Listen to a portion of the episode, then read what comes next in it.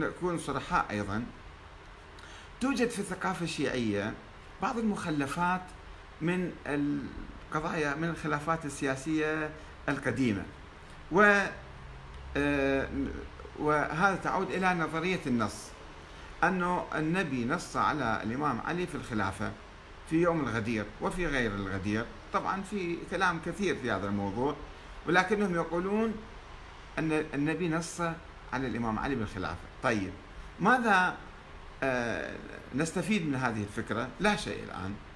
أئمة أهل البيت نعظمهم ونجلهم ونقدرهم ونحترمهم ونسير على خطهم. عندهم خط مميز في التاريخ الإسلامي في مقابل الخط الأموي خط الثورة والعدل والمساواة وإحقاق الحق. هذا خط أهل البيت. وجوهر مذهب أهل البيت الذي يجب أن نتمسك به الآن نحن. سواء كانوا منصوص عليهم أو غير منصوص منصوص عليهم لا يهمنا شيء. هم قدوات هم أئمة ونجوم لامعة في سماء التاريخ. ولكن الغلو بهم يسبب المشاكل لنا الآن ويضر بالوحدة الإسلامية. كيف؟ نظرية النص. أنه النبي نص على الإمام علي. والآخرون طيب كيف الأمم أبو بكر جاء مثلا أصبح خليفة وعمر وعثمان يقولون نظرية النص تقتضي هذا الشيء أنه آه، هؤلاء اغتصبوا الخلافة وانقلبوا على الإمام علي. مجرد كلام تاريخي ولكنه ماذا يترك آثار نفسية سلبية في نفوسنا؟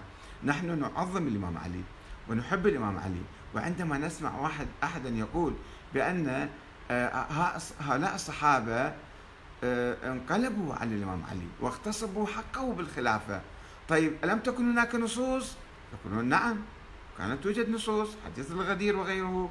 طيب هؤلاء الصحابة لم يسمعوا حديث الغدير لم يعرفوا حديث الغدير يقولون نعم عرفوا ولكنهم ارتدوا ولكنهم انقلبوا ولكنهم نافقوا ولكنهم تركوا هذا الحديث. هذا الجدل الطائفي العقيم يسبب لنا أو لبعض الناس المتشددين المتطرفين أن يقولون هؤلاء لم يكونوا مؤمنين هؤلاء كانوا منافقين. ومن هنا يبدأ السب واللعن والشتم.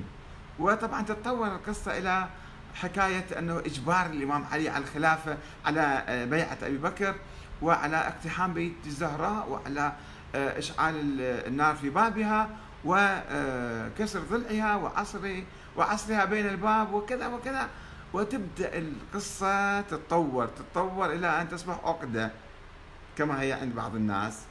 عقدة تسبب اللعن والسب والشتم ماذا يترتب عليها؟ البعض يقول هذه عقيدتنا نحن أحرار بأن نؤمن بما نشاء. نعم ولكن أنت عندما تغالي وتتطرف وتقوم باللعن والسب والشتم مثل هذا السبب اللعان اللي قاعد في لندن.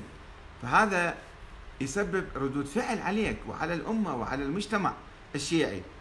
راح الآخرون آه، بقية المسلمين الذين يقدسون ويعظمون هؤلاء الصحابة باعتبارهم صحابة رسول الله باعتبارهم خلفاء راشدين. أنت تجي تسبهم وشتمهم سوف يكرهونك سوف يعادونك سوف يحاربونك سوف يفجرونك أيضا. والمتطرفون من السنة طبعا سوف يأتون ويفعلون ما يشاء ويحدث الشقاق في الأمة الإسلامية.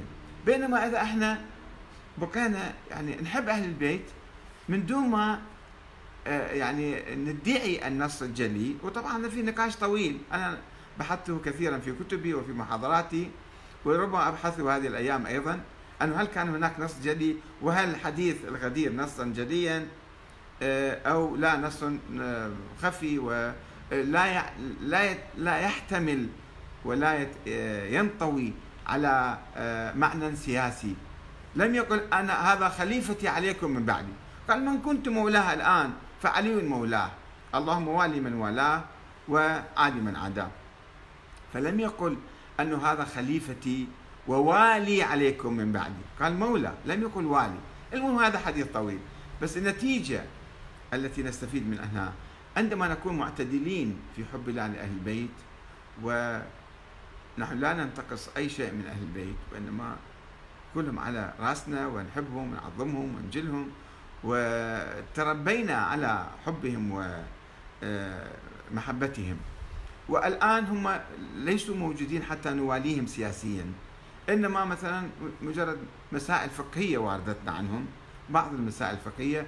والخط السياسي الخط السياسي لأهل البيت كون للظالم خصما وللمظلوم عونا هذا الخط إحنا تاركيه. عامة الشيعة اليوم مو عامة لا أقول عامة الشيعة ولكن بعض الناس تاركين هذا الخط. لا ينصرون المظلومين ولا يعادون الظالمين يرحبون بالاحتلال مثلا ولا يهتمون بمقاومة الاحتلال. بعض الناس ويتمسكون بهذا الحديث على أنه هذا عيد. نريد أن نحول يوم الغدير إلى عيد. وهي الأعياد بالإسلام عيدين فقط عندنا عيد الفطر وعيد آه، الأضحى. ولا يوجد شيء اسمه عيد الغدير. لا, لا النبي صرح به ولا أهل البيت قالوا ذلك. إنما أحاديث مكذوبة عليهم طبعا. فنظرية النص تقوم على شبهات وعلى تأويلات تعسفية وعلى أحاديث ضعيفة ولا تقوم على آيات قرآنية صريحة وواضحة ولا حتى أحاديث صريحة. وقد تجاوزها الزمن وهي غير موجودة حاليا ولا يمكن تفعيلها أو تطبيقها هذه الأيام أنه النص على الأئمة هؤلاء على الإمام علي والأئمة من بعده. هم كلهم مو موجودين من 1200 300 سنة آه، يعني انتقلوا إلى رحمة الله. فأصبحت عقيدة بلا معنى. أصبحت عقدة في العلاقات السنية الشيعية. ونحن بحاجة إلى أن نتجاوز هذه العقدة وحتى آه، لا نثير الخلافات الطائفية. البعض يقول كيف نثير خلافات طائفية بحديث الغدير؟ إذا إحنا قلنا هناك نص والإمام علي مثلا آه، نص عليه الرسول وهذا الحديث كان كذا وكذا. فنحن عقيدتنا لا نعادي الآخرين. بالحقيقة لا. يعني التطرف والغلو والاعتقاد بالنص الجلي الواضح الصريح يؤدي إلى تفسيق الصحابة واتهامهم بالنفاق والردة والانقلاب واغتصاب حق الإمام علي وهذا ما يترك موقفا سلبيا في نفوس البعض وبالتالي يشحن الفتنة الطائفية. نحن بحاجة إلى القضاء على الفتنة الطائفية. والذين يقفون في محور المقاومة هم يكافحون من أجل توحيد المسلمين وتحريم السب واللعن والشتم. وأيضا هم مدعوون أيضا إلى آه، القضاء على جذور الفتنة. وجذر الفتنة يكمن في نظرية النص.